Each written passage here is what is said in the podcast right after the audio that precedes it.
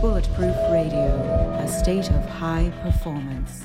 You're listening to Bulletproof Radio with Dave Asprey. Today, we're going to talk about exercise. But honestly, exercise isn't really that much fun if you're just exercising to be healthy. It's different if you're going hiking or going for a bike ride, something you want to do. But a lot of us are trying to make it fun because we think we need more than we actually do. So I've got some good science here about a new spin on high intensity interval training. And we've got a large number of people from the Upgrade Collective tuned into our live audience. Upgrade Collective, thanks, guys. And if you are new to the show, the Upgrade Collective is my membership and mentorship group where I twice a month have private confidential meetings with members where we can talk about stuff that you can't hear online. So if you'd like to tune in on those, get your questions answered, have me and my team of coaches support you and thousands of people learning all of my books, all this content, so you don't have to just do it by yourself. Our upgradecollective.com. I would love to see you there. And let's get back to exercise because I'm seeing a lot of heads nod in the audience going, oh, yeah, I, I might work out 12 hours a week uh, because – uh, well, I've been told I need to do that and I want to be healthy. And maybe you like it and you want to do that, which is different than feeling like you have to do it and it's competing with being a parent or your career and all that.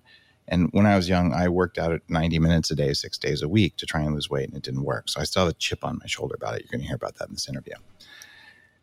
Today, we're going to talk about high intensity interval training. And at this point, you're probably going, oh my God, another podcast on that? Uh, I've heard everyone talking about this. Uh, could we stop? No, this isn't that. this is something called REHIT, reduced exertion high intensity interval training, specifically for cardiovascular fitness. And, you know, I'm kind of anti cardio. Uh, because people usually do too much of it, chronic cardio, things like that. But when we dial in on the science, on the numbers, there's some cool stuff going on. And our guest today is a guy who has spent a lot of time doing studies and creating something called the Carol Bike. I've had a couple episodes about this before, but now we know more about Rehit than we ever did before. And it's something that I'm using. The Rehit technology is something I'm using at Upgrade Labs, uh, which is now franchising into ideally uh, more than 100 locations. So I'm working on making that happen right now. So the Carol Bike started in 2012 when researchers were working on chronic disease management and they said hey diabetics don't actually exercise because they don't have enough time they don't get good results from it and they don't want to take all of the energy to do that. And as a guy who used to have chronic fatigue i get it. So ulrich dempfel all right ulrich i said your last name wrong. I do not speak german in the slightest. Uh, that was entirely fine ulrich dempfle but you did that good. Dempfle mm-hmm, that's it so Ulrich Dempfle, I should ask you ahead of the show. Perfect. I just I've talked to you before. I, I, can say Ulrich right at least. That's good. And we're going to talk about nine minutes of cardio, and not an intense nine minutes either, and why that is a real thing, and why people get results better than forty five minutes of much higher exertion. Uh, all right, give me give me the background because this sounds too good to be true. In fact, I thought it was when you guys first approached me a few years ago. So how did how did this nine minutes number come to exist?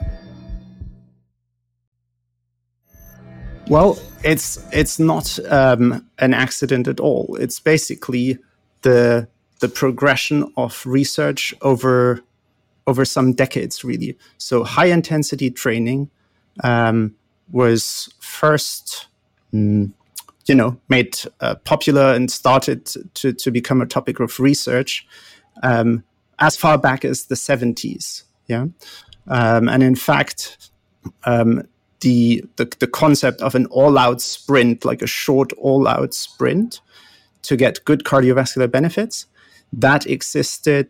Um, that was first developed by the Wingate Institute in Israel, and it's called the Wingate Sprint. Um, and and so uh, the the first thing was people found out about or, or tried this type of exercise um, and they figured out fantastic you get really good results. But they were doing um, really long sprints and many of them. Um, and so and, and, that's brutal right? Oh absolutely. It's really really tough. So if you if you do say say eight or ten all out sprints for 40 seconds you'll be you'll be destroyed, absolutely destroyed. Um, and so it worked well, but it was just too hard to, to really do. The, the next thing was to understand why it works. And that is really quite clearly understood. Um, the kind of when you do those sprints, you increase the energy demand in your body very suddenly about 100 times higher compared to rest. Yeah. And with this spike in energy demand, the muscle just cannot use its usual source of fuel, which is, which is uh, either fat or sugar that it takes from the bloodstream.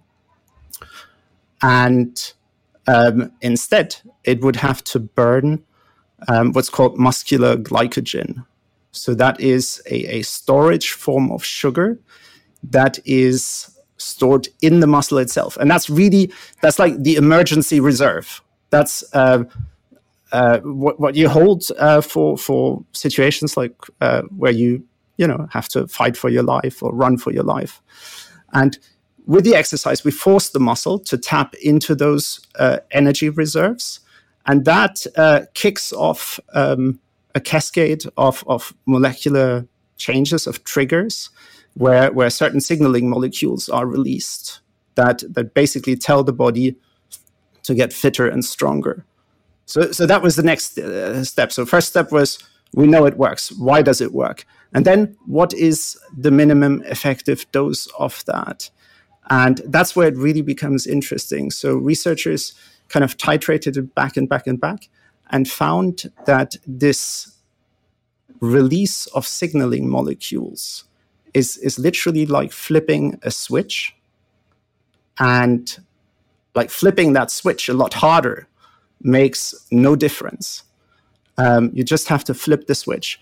And, and two 20 second sprints is all that's needed to flip that switch and and that's basically how it uh, it's it's a, a, research journey that took um, many years, but it's now well understood why it worked, and um, that's basically what we've put into a, a consumer friendly into into a an exercise bike that everybody can use, and that's very easy to to use and and to perform.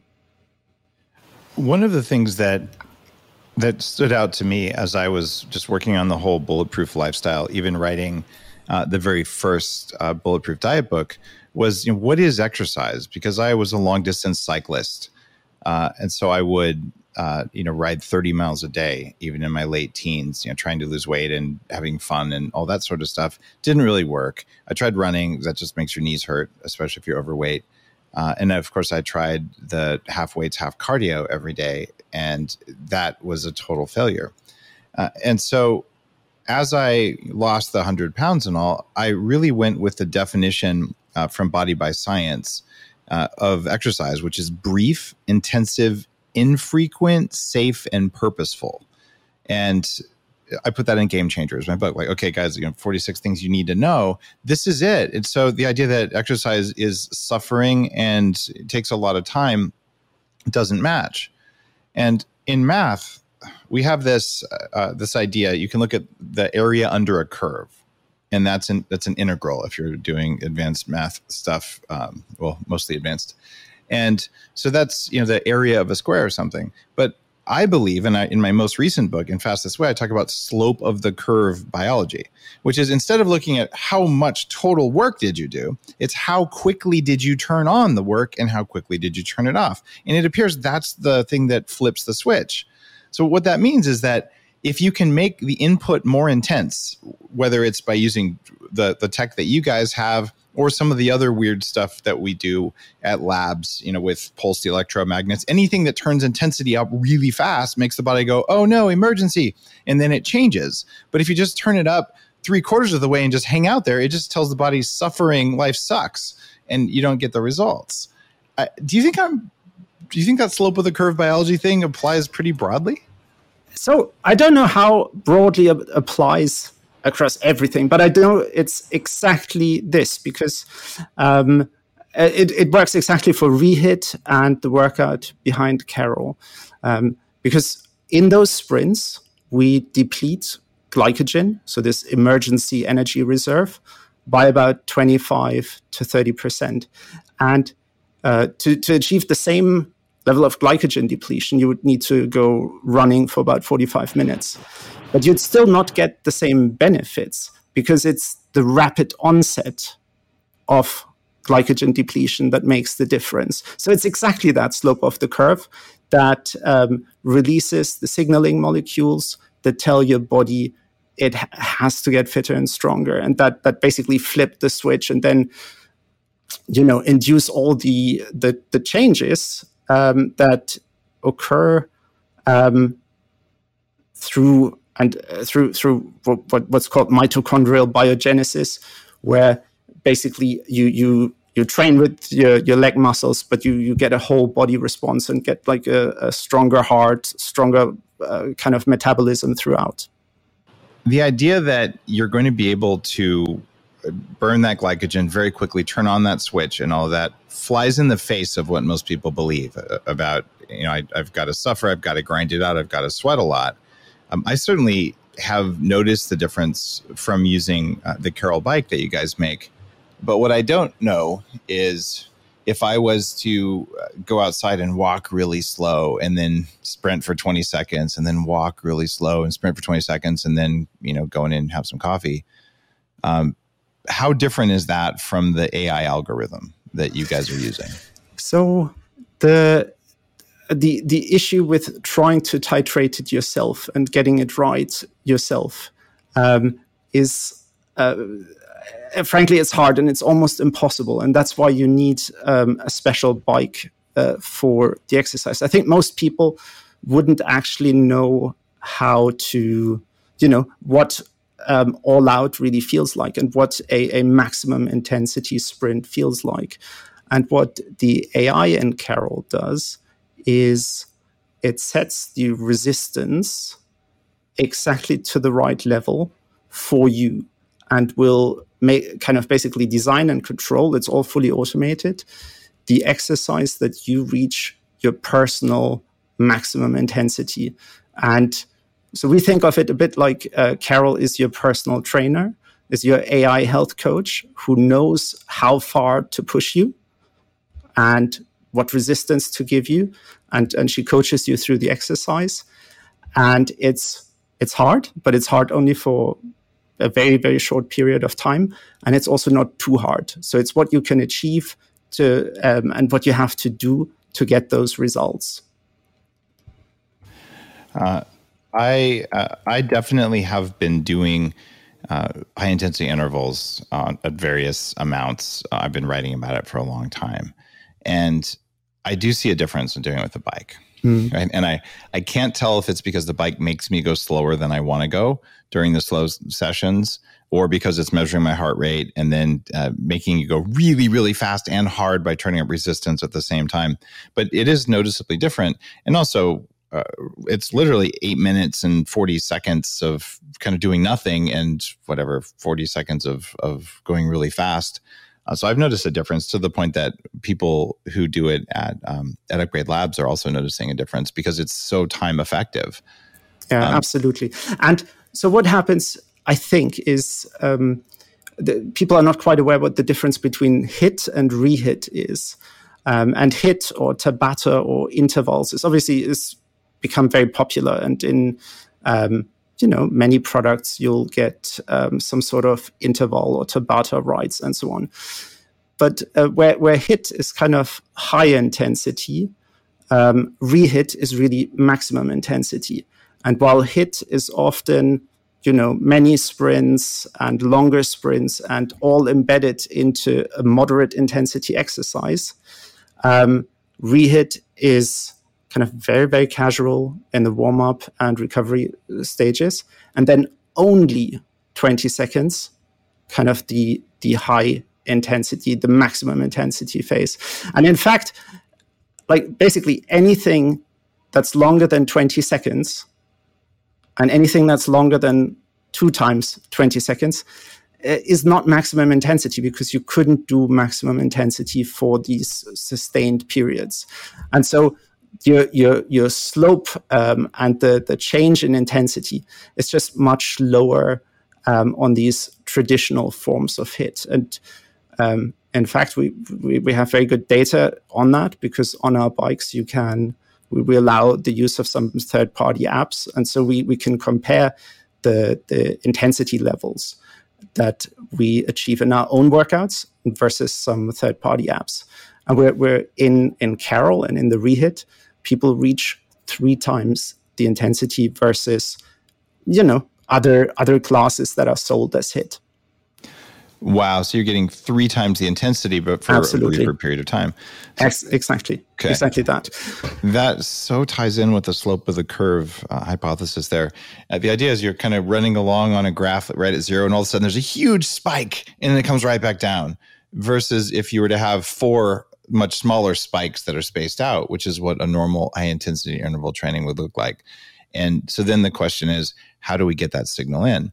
And it, it's funny, uh, the whole set of tech at Upgrade Labs, um, and you know, we're using uh, the the Carol algorithm. Uh, we're working on some some custom bikes with you guys, but um, some of the other equipment we have there too. Same thing is how do we get the signal in faster, right? And all of that appears to give you a much greater return on investment of the time and effort that you uh, that you put in there. Um, how do you? Uh, what changes do you see over time? Like, like how many times does mm-hmm. someone have to do rehit versus something else in order to notice what, what do they see weight loss vo2 max what are the metrics you're using to show that it works i mean the, the principal benefits that people can really expect to get are um, like fitness improvement and that would be measured like uh, in terms of vo2 max your cardiorespiratory fitness of 12% in about eight weeks now, um, 12% in VO2 max improvement, that's a really big deal. That's like adding yeah. two years of healthy life expectancy or um, in two months.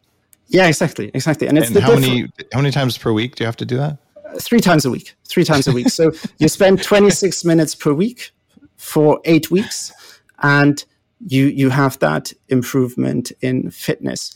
And in terms of how it feels like, it's the difference between huffing and puffing versus flying up the stairs. It's it's not subtle. It's really it's a pronounced, uh, you know, uh, kind of improvement in fitness that you can feel. Or uh, another thing that I find stunning is so on average, we lose about ten percent of our fitness per decade. So that means in eight weeks, you can basically turn back the clock by 10 years and you, you will literally feel 10 years younger. So that's, that's uh, kind of very noticeable and uh, also very measurable um, um, uh, kind of metric and progress that you can track. So um, when, when you when you do the math on that, Ulrich, it's three and a half hours of total exercise time over eight weeks with the results of a 12% improved VO2 max, two years extended life. If you look at VO2 max and the correlations, yeah. not yeah. causations, but probable, but correlations yeah. to lifespan. And yeah, feeling a lot younger. I look at ROI, and I write mm-hmm. about this too return on investment, but you're investing energy and then time and then money in that order and everything. Because it doesn't matter if you have time and money, if you're too tired to do it, you're not going to do it. So that's why energy has to come first. And how much energy do you get back? Yeah. And okay, three and a half hours. Granted, it's in chunks, which is more irritating, but three times a week, basically 10 minutes each. Uh, and that's doable. Doesn't matter if you do it in the evening, in the morning. Are there is there anything else you need to know about? It it doesn't matter really. I think um, so. Most of our users do it in the morning or kind of around midday. Fewer do it in the afternoon or evening. Okay. Um, I, I love doing it in the morning and just because it's very easy to, to make it a routine, to make it a habit. So, I mean, I've got my bike at home, so it's kind of very low threshold, but it's just, it's become part of my, of my routine. Like uh, during the week that I do the, the eight minutes, 40 seconds Carol workout first thing. You only have to do it three times a week. I probably do it a bit more than that, but that's just, you know, because I don't have to think about it anymore. And it you know the amount of energy that I have to invest is really very very little. Uh, the investing little energy is core to everything that I do. I, I want everyone listening to the show to realize if you invest less energy in exercise and get more return, you have more energy for managing your emotions and then you won't yell at your boss or your kids. Like it's that big of a deal because your energy, there is a limited amount of energy and you can, and I teach this in, in the books, just all the practices, you can make the body better at making energy so you have more energy. You can eat the right stuff so you have more mm. energy mm. and then you can stop wasting energy and what you're talking about though is training the cells to make more energy more effectively but doing it in a way that's way less invasive than doing three say one hour yeah. spin or heavy duty cardio classes or something uh, because you have to go somewhere to do it um, and then you have to take a shower afterwards and you're all exhausted. But the return on investment wasn't 12% VO2 max in two months. I've never heard of that from people yeah. doing yeah. longer term cardio. Is there anything else that will give you a 12% improvement in VO2 max in a couple months that you've heard of? No, not that I know of. So this is, and we've we've compared it. There were head to head studies like um, uh, with the control group, and we've basically outperformed the control group by a factor of two in twenty percent of the time. So in terms of ROI, I think is is um, yes, I grant it, it's almost too good to be true. But um, by now, we've so, so this is something uh, we're, we're, very proud of and very uh, excited about. We, we have um, over 10,000 active users, hundreds of thousands of rides. And so we can really say with uh, great confidence that our users achieve on their own the same kind of results in fitness improvement that researchers have demonstrated in a lab under supervision. So um, yeah, we, have taken this some some really exciting academic research and translated it and, and brought it into the real world. Um, and so so that's yeah, it's it's just there and it's it works. It's, something that makes us feel really good about the the product some of the the guys in the upgrade collective uh, are saying uh, all right. I, I, guess it's a little bit skepticism, sort of saying, couldn't you just do the sprint? Sort of like I asked earlier. You know, couldn't you mm. just sprint yourself? What is it about the the bike or the the headphones, the AI algorithm that gets people to push themselves more than they would if they were just on a spin bike or something? Look, I mean, I, I can you tell you our story why we got to make the bike because yeah. obviously the research. Um, so we didn't do the research. We we've we came across the research and fell in love in love at first sight and saw that it was really important to our work in healthcare. Um, and so, literally, the next day, I, I, heard about that research. I went into a shop and bought myself, and I, I, I paid attention. Um, you're an engineer, to, so you yeah, exactly. I bought myself the exercise bike that I thought was closest to to doing that, and I tried it, and I failed because it was really, really uh, impossible for me to replicate what I've what I've heard and read about in terms of the science. And so we we spoke to the scientists and asked like, hey, what's up? Why why can't we do that? Um, and they said, well, you need a special bike. And they showed us what they they showed us what they used in the lab, and it's a like fifteen twenty thousand dollar piece of equipment, and it's operated by a second person who basically like a lab technician that coaches you through the exercise. And we thought, okay, well, how can we package that into something that's a whole lot more accessible? And so basically, what, what makes it really hard on a, a different bike or on a normal bike is those sprints have to be performed at exactly the right resistance level.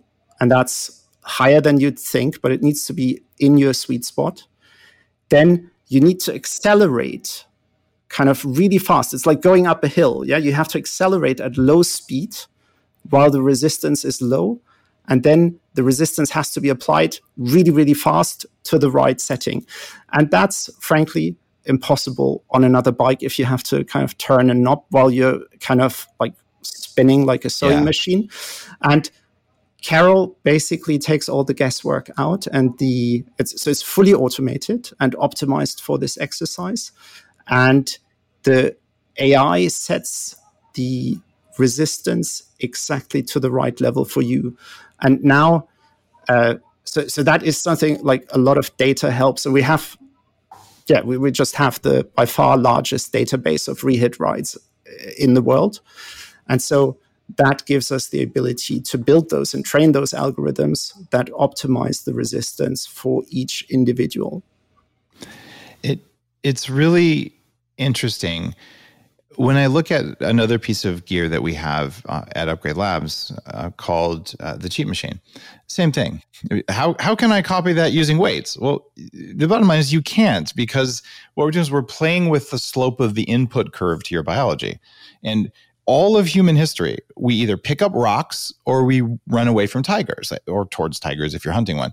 Those are the only kinds of exercise we have. And the resistance curves are very clearly defined, mostly yeah. by gravity, right? Mm-hmm. And then by human effort. And that description was really helpful for me to understand because it feels different when I'm on the Carol.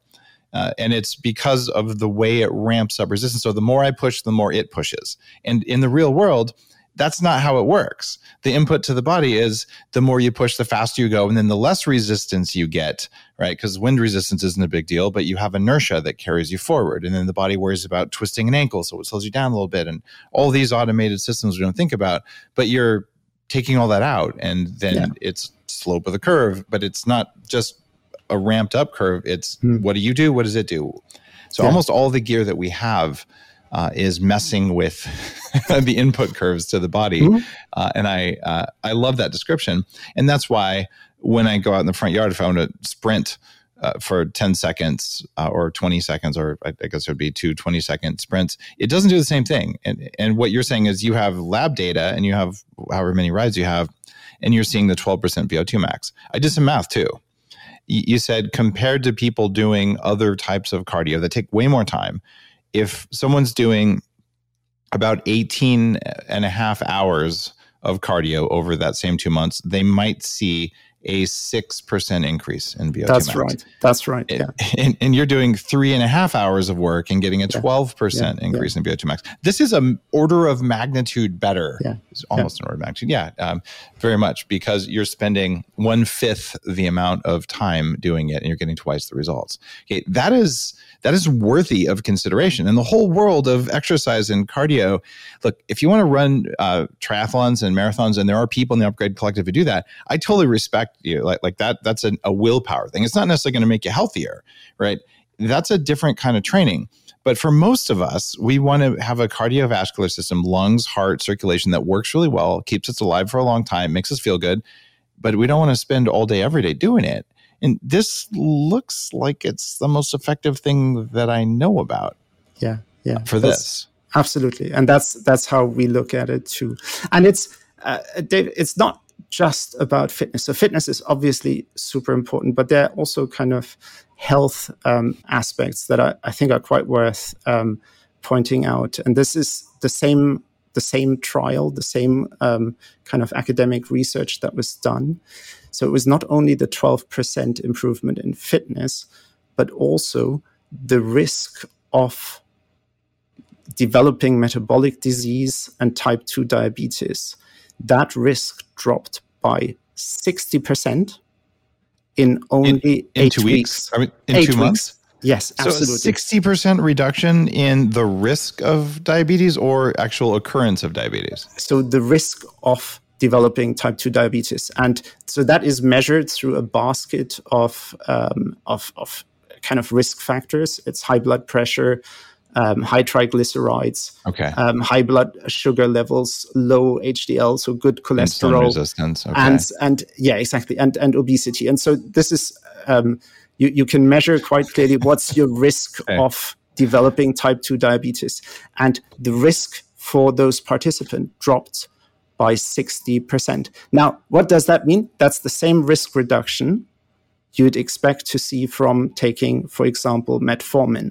Now, I, I, I do uh, a number of like hacks and like generally uh, uh, I, I try a few things. Metformin is not one of them because I find the the, the risk reward balance not um, I, I'm with you. I don't use it for anti-aging, but I used to years ago. Yeah. Yeah. Yeah. But you, so, you don't so need if to I, if everything else works. Right? Yeah, exactly. For 26 minutes a week. Uh, why, why, would I, why would I do that if I can kind of um, basically take care of my metabolic health in, in an as effective way? Uh, kind of uh, with 26 minutes of exercise per week. Everyone's talking about red light therapy beds, and for good reason. There's a company called ARRC LED that's building an entirely new class of LED devices. ARRC LED beds integrate proprietary scanning technology and frequency protocols to shape the delivery of six different wavelengths in dose optimized photobiomodulation. Yes, that's a lot of words. What it is, though, is that photobiomodulation improves the underlying energetics of the cells in your body. And those changes can benefit nearly every tissue and organ and system in your body. You change your cells and you change your life. For more information, visit arrcled.com.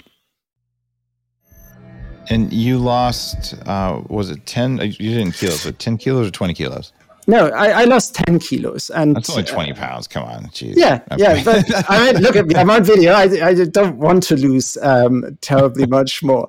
Uh, I don't know. Like, this is not going to come across uh, on the podcast terribly well, but I, I, think I'm a fairly normal weight guy now. Um, yeah. And I mean, there's there's a general thing. I think the um, I think the balance between fitness and and weight management or kind of in fitness and fatness, if you want, is is uh, slightly wrong. So um, it's been shown that the basically low fitness levels um, kind of cause as many avoidable deaths as smoking, diabetes, and obesity combined. So um, it is, if you want to do something for your health, it's much more important. In fact, five times more important to, to do something for your fitness than it is to lose weight. Now, uh, obviously, I, I, think it's, it's entirely fair, and everybody would want that to have a healthy weight range. But if you had to make a choice where you invest your energy, I think you're much better off. And at least if if good health is your target, yeah, you're much better off to invest some willpower into improving your fitness rather than kind of uh, losing a ton of weight. And you should you should do exercise to get fit and live long rather than do exercise to lose weight. It's the the, the first is much more important. Given these benefits and the much lower amount of time that you put in on it, uh, this is one of those groundbreaking things that if everyone did mm. this kind of cardio instead of the other kind, we would be freeing up millions, if actually tens of millions of hours a year to do other stuff. yeah. and getting twice the results than we're currently getting. And maybe needing less drugs for diabetes. And since diabetes is a precursor to cardiovascular disease and cancer and Alzheimer's, and you read, you guys read about that if you read my Superhuman Anti-Aging book. Um, well, this looks like it's kind of one of those things that's just worth paying attention to in a uh, in a more so than, you know, I I should go for a sprint. it's not the same thing. yeah, yeah. So we, we make it. I, I think the the other thing that's really important is it it makes it really very easy and easy to adhere to. And that is something we we also observe in the data from our users and that we get as a feedback that it's something that's easy to fit into into your day. Um, it's easy to stick to it. And uh, what's again that's something we're very proud of is that the the vast majority of our users kind of manage to stick to their good intentions and and actually use it. And so um, that's I, I, think not a you know a thing you, that could be said about every piece of exercise equipment, but because it's so short and it's so easy to develop a habit around it, um, and and it's got so kind of really tangible results that you can feel that it's it is really easy to stick to. Uh, it is easy to stick to, and, and there's something else that we haven't talked about. the The world of calories in, calories out has just been punched in the face over and over uh, over the last 25 years. It's just such stupid ways of thinking. So uh, you've seen me mention on Instagram, oh, if you eat a piece of bread or drink some orange juice, it pretty much goes straight in. It doesn't take any energy to absorb that stuff. But if you eat a piece of steak, you're going to be burning probably 30% of the calories just to break down the steak. So the the calories in component it, it, doesn't really make sense. And then you say oh but i'm a good calorie counter because i like to tell myself stories and write down write down um, numbers that i think are real. Then you say how many calories did i burn during my exercise? And so you write that number down. But it doesn't take into account all the calories that you burn after you exercised because your metabolism was sped up. You uh, and one of the reasons i wanted to have you back on the show uh, was that Western University in Colorado just published a paper talking about excess post exercise oxygen consumption. In other words, how much extra mitochondrial activity is happening after an exercise. What did they figure out? Yeah, so we, we were surprised ourselves um, by the results. And uh, the, the paper just came out a couple of weeks ago. Uh, obviously, we had a prior site and have this now incorporated in our product. So while the exercise is so short and you you burn really few calories while you're on the bike, it raises your and so sorry if I sidetrack, but it's so short that kind of most people don't even sweat. Yeah. Right. So you, you you you burn so few calories, your body heat goes um, up by so little that most people don't even sweat. But what happens then afterwards is that over an eight hour period, your, your metabolism operates at an elevated level. And about 67% of the total calorie consumption from the exercise basically happens when you get off the bike. So for myself, if just as an example, I can do eight minutes, 40 seconds, and that would create a total let's call it a calorie deficit of around 215 calories. Now that's that's more than 10% of my baseline calorie need and it's so easy that it's just uh, it helps me with weight management. So I, I don't watch terribly much. Like I eat healthy things, but I'm certainly not in the calorie counting camp. And it just makes it easier to to manage my weight and and hold a very healthy weight.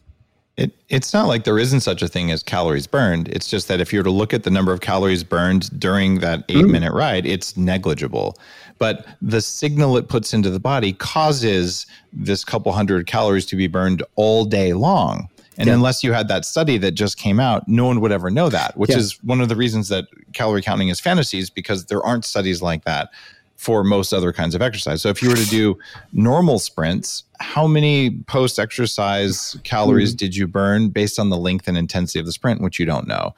But so what what, what I'm saying here is, is that um, you know the number, but that none mm. of us knows the number for any of our other kinds of exercise, which is why the numbers are kind of random. Well, we, we do know that normal moderate intensity exercise um, usually causes about 10 to 20 percent after burn. So it's it's a it's a very moderate uh, amount. Whereas if you have this kind of uh, uh, kind of high uh, gradient in in or change in slope, you have this much much higher um, level of afterburn for yeah uh, eight hours after you get up off the bike. The the study actually showed almost 70% of the calories were mm. consumed after you got off the bike versus, like you said, 10% or 20% for normal exercise. But when you get the calorie counting bros out there, they don't even talk about the 10 to 20% post exercise yeah. consumption because they can't measure it. So it, it's one of those things. You also yeah. can't measure air temperature and humidity, which are variables for, cal- for calories that you're burning. So it, it's they're, they're, sort of making up a number and go, oh, as long as I track it, I'll lose weight. And as long as I'm hungry all the time, I'll lose weight. And I'm yeah. just here to say, guys, you're making yourself suffer, you're wasting time, and your math is wrong.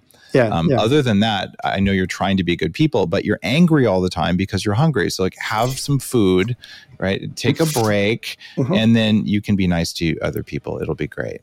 So uh, I, I, mean, I tell you what it does to me. Uh, this this is one of the reasons I do it in the morning because I, obviously do it before I have breakfast.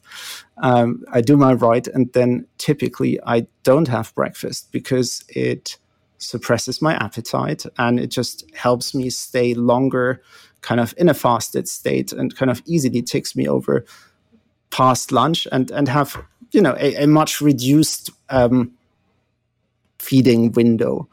Um, and that's uh, kind of the other effect that at, at, least it has to me and it's been observed kind of in in observational studies in in other users that it suppresses appetite and and so you don't have to have that croissant for breakfast or whatever it is you have in fact, uh, Annette wanted to ask a question about uh, fasting and timing. Annette, you want to uh, you want to pop in and ask something? Uh, Chris will patch you through. Yeah, I was just curious, um, and thanks for taking my question. If um, you've had any research on using the bike towards the end of a fasting state, and if there's been any benefits that have um, that you've noticed from that. Thank you. Yeah, sure. So I have uh, definitely n equal one research um, in what I do. So I, you know, I'm a big fan of intermittent fasting or time restricted eating, or also doing like five day fasts from time to time. Um, and I definitely still use the bike in in those periods. I, I find it helps. Um, I, I, find it helps to suppress appetite and therefore extend my fasting windows. Um, On a five day fast, you, you do that?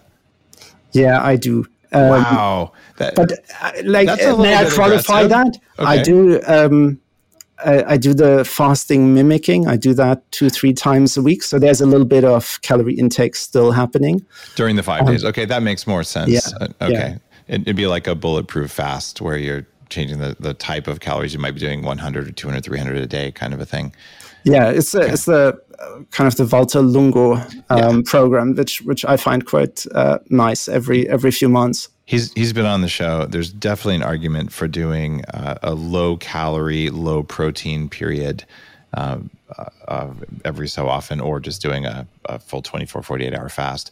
I would just caution listeners, especially if you're not super metabolically fit, it's more work to go on a multi-day full fast and oh, yeah. burn a couple hundred extra calories uh, with exercise. I I wouldn't do that personally. If I'm going to do a multi-day fast, it's going to be uh, I'll exercise at the end of it, maybe, but uh, during that time, I'm going to be resting and reflecting. And if I'm doing a working fast, I would definitely do the carol, and I would probably do it at the end of a fast versus in the middle of it. Do you have any good data on that?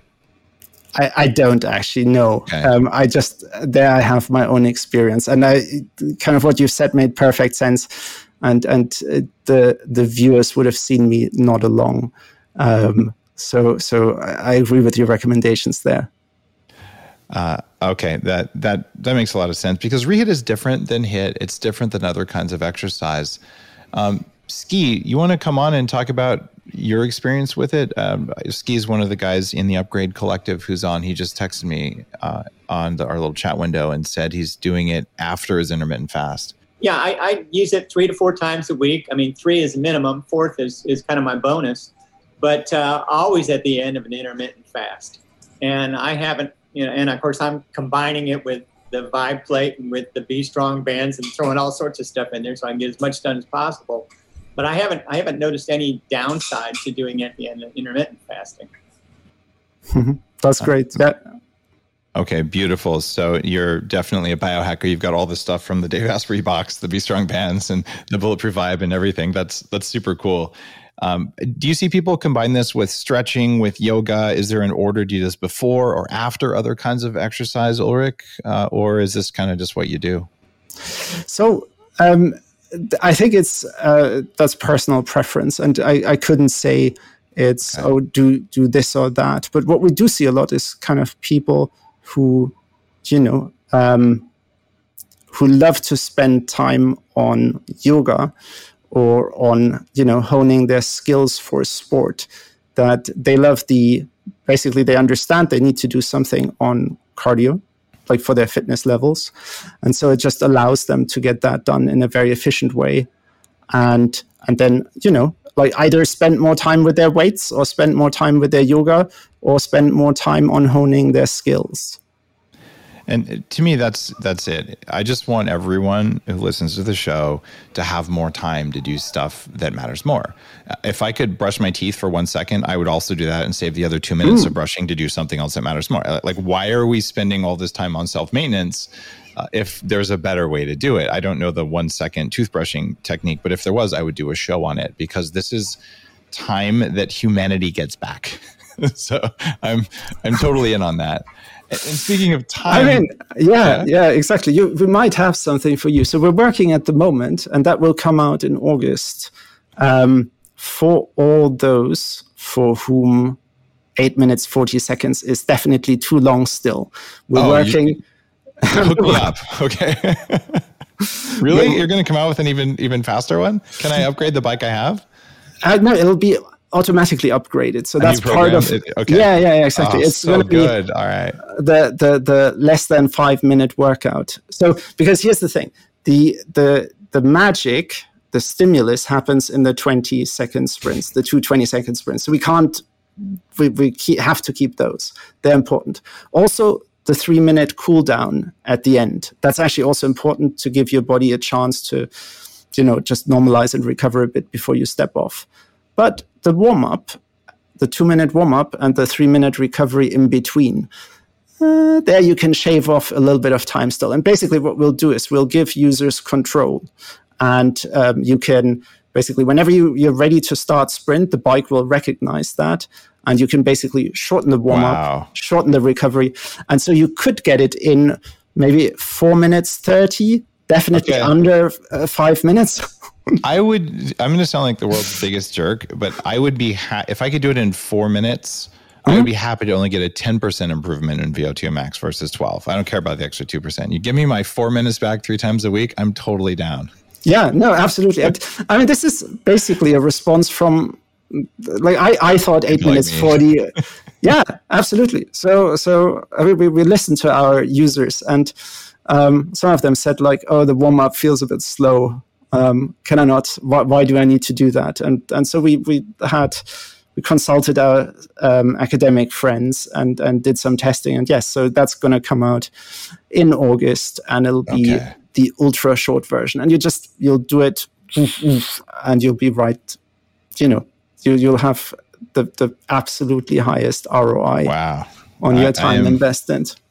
I'm really excited about this. All right. One other question for you. We know from high intensity interval training research over the past 10 years or so um, that telomeres can lengthen from it. What do we know about REHIT and telomeres? So, uh, there was recently a, a, quite interesting study, and um, it maybe ties in. Uh, I don't know whether you've said that or, or somebody else, but there are definitely people who um, who feel that cardio is a bit um, a waste of time, right? And and uh, I, I, I have good friends who who basically swear that resistance training is all you need to do. So, you know, all you need is lift some heavy weights. Um, and there was a, a, relatively large study, or kind of 125 uh, participants, into the effect of different types of um, exercise on telomere lengthening, telomerase activity. And they found that um, so both endurance training and HIIT significantly upregulated telomerase uh, activity, whereas resistance training didn't have the same effect. And so I, I think the takeaway from that for me was just um, no, just weights alone is probably not enough even if you're if you're really into you know building muscle, and I have no issue with that. That's a good thing to do. Um, it's good to put some cardio into your routine, and if you if you basically do it out of necessity, then you want to get it done as quickly as possible. And and that Carol is your is your go to piece of equipment to get that basically done as quickly as possible, and then you know, by all means, spend time with your resistance bands or, or your weights or or your cheat machine, um, and and build muscle. That is uh, that is really cool, and I I believe that we are on the cusp of seeing a renaissance in exercise. Even things like resistance bands, which is not what you guys do. Mm.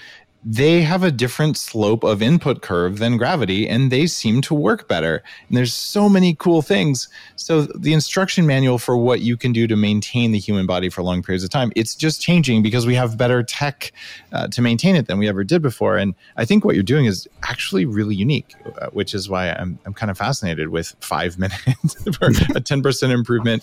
It's enough Ooh. that I'm likely to do it. Uh, and these aren't going to be five minutes where you can be on a call uh, necessarily because you're you know, you're going to be focused. You're listening to the headphones. They're telling yeah. you what to do, but it's only five minutes. I mean, it and you don't have to take a shower afterwards unless you're going to anyway, which is another big time saving. So, I'm there. The other thing about this that's intriguing, uh, we have some members in the Upgrade Collective who are early 20s, and we have some who are in their 60s and 70s. And one of your writers who's 78 started writing the carol. What happened then? Because this is something that can so, work at very different ages. That, that's absolutely right. So, um, be, because carol is personalized and basically adapts the rights to you, um, it can be done by a very broad range of users. Um, so, uh, John is 78 and he started to write in July 2020. And uh, so he he's got um, a number of things. He's got heart disease. He's got five stents in his coronary arteries. He's got atrial fibrillation, type 2 diabetes, and was obese. Now, since starting Carol, and so he's just emailed that to us. Um, and it's, it's really gratifying. It's, it's, it's, very rewarding to hear that. But he's emailed us to um, to to say that so his A1C has fallen below seven for the first time since he developed type 2 diabetes. He lost 41 pounds of weight. His cardiopulmonary capacity is significantly up, and some of his lab scores on kidney functions, which were completely out of range, are back to normal. And so these are his words. I quote him. He says he's in the best physical condition that he's been in since his 40s. So he's had significant medically demonstrable improvements.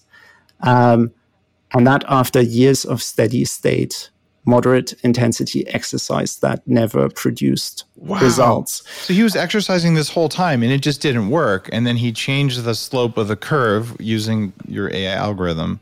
And then magically it started working. Absolutely. Absolutely. and and here's cool. the thing. So so he tells us that he's trying to convince his family and friends to try the bike, to try Carol. And the people who were most easily converted and convinced were actually his internist and his cardiologist because they've seen the numbers. Everybody else thinks, oh, it's too good to be true. And that's that's actually something we hear quite a lot that it's too good to be oh, true yeah. because there's just this this dominant narrative out there that more is better and no pain, oh. no gain, and all that stuff. You, you know what else is too good to be true? Putting butter in your coffee. But yeah. at a certain point, when it works and you have millions of people talking about it, yeah, uh, then it, suddenly it becomes obvious, and then everyone wants to do it. That's just how it always happens, right? Yeah. I mean, I, I, took a lot of hits uh, for bringing that out, and I was like, "But guys, no, really, there's all these people losing weight." But it's um, it, it's one of those things where something that's dramatically better, you're going to see a lot of, of guys um, like uh, what was his name, John, um, who you were just talking about. Um, who just can't stop talking about it because it made a meaningful metabolic difference and enough people will listen and then they'll start talking about it. And that's how we bring about change when it's something that says oh you mean more exercise isn't better? You mean more starvation isn't better or more low low fat diets? All that stuff to break the paradigm you just have to show it. And mm-hmm. if you've got the cardiologist and the internist they're going to tell people. So i i uh, i foresee good things around this kind of of just massively better because depending on how you want to do the math, you're at least five times better hmm. and probably 10 times better because you're getting twice the results and you're using 20% of the time. Yeah. That's enough to get everyone's attention. And I, uh, I, I like that. So thank you for just going out there and doing the weird stuff and then facing all the critics and just saying, hey, here's you know here's what it does. And now you have hundred thousand rides or something. So all right, you yeah. guys can argue and say it doesn't work, and you can go back to eating your you know low fat McMuffins or whatever the heck you eat. Um, it doesn't mean it doesn't work. It just means that you didn't listen. Mm. so. Yeah, and like the good thing is, uh, it does work. It's it's it's very quantifiable. It's very um, feelable, so you can really experience it. And um, maybe maybe I just mentioned that, but we um, we're so confident in it that we're now offering a hundred day free home trial. So you can get the bike, you do the exercise. So that's well, that's beyond the eight weeks, and you really have the the, the chance to experience and see it and feel it and track the results. And so if there's if if you're in the too good to be true camp, yeah, yeah, just well, send it back if it's not real. Absolutely, absolutely. All right. So we know it's not too good to be true. Yeah. We know our data. We, have we've, we've got the results, and so we're, we're confident to make that offer. If you if you you know need to be convinced and you need to try it for yourself, yeah, you can. It, that speaks volumes uh, because look, if it doesn't work, then you guys now have a used piece of gear and. Uh, I should mention carolbike.com. By the way, guys, you can use code DAVE, save an extra $100 uh, because I ask any guest who comes on the show who has a product, hey, like hook up our Bulletproof Radio listeners. Uh, also, when you come to the biohacking conference in September uh, in Orlando, Carol's going to be there, so you can try one out while you're there and see how it feels. And uh, I am I, I'm saying this because I have one uh, this is real. All the numbers you just heard, they're university validated. So maybe we can set down the chains of endurance cardio just once and for all, be done with it. Ulrich, thanks for being on Bulletproof Radio. CarolBike.com, use code DAVE. You can send it back if everything you heard on the show isn't true. Fantastic. Thank you for having us. If you like today's episode, you know what to do you should come to the biohacking conference. This is the seventh one that I've put on. It started with just 83 or 85 people at a bar in San Francisco. And now it's become a big thing with community. We're doing it in Florida where hugging is legal. You'll be able to see people smiling at you. It's going to be amazing. And you're going to get to play with the Carol bike and a hundred plus other pieces of gear and technology to actually experience what it's like to be around people who are passionate, motivated, doing things better. Biohackingconference.com. And if you just can't wait to get your Carol bike, remember carolbike.com. Use code Dave, save 100 bucks. And you might even get it in time to get in shape before the conference so you can stand there and flex. I'll see you guys in Florida.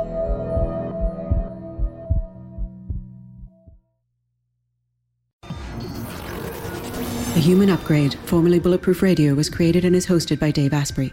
The information contained in this podcast is provided for informational purposes only and is not intended for the purposes of diagnosing, treating, curing, or preventing any disease. Before using any products referenced on the podcast, consult with your healthcare provider, carefully read all labels, and heed all directions and cautions that accompany the products. Information found or received through the podcast should not be used in place of a consultation or advice from a healthcare provider.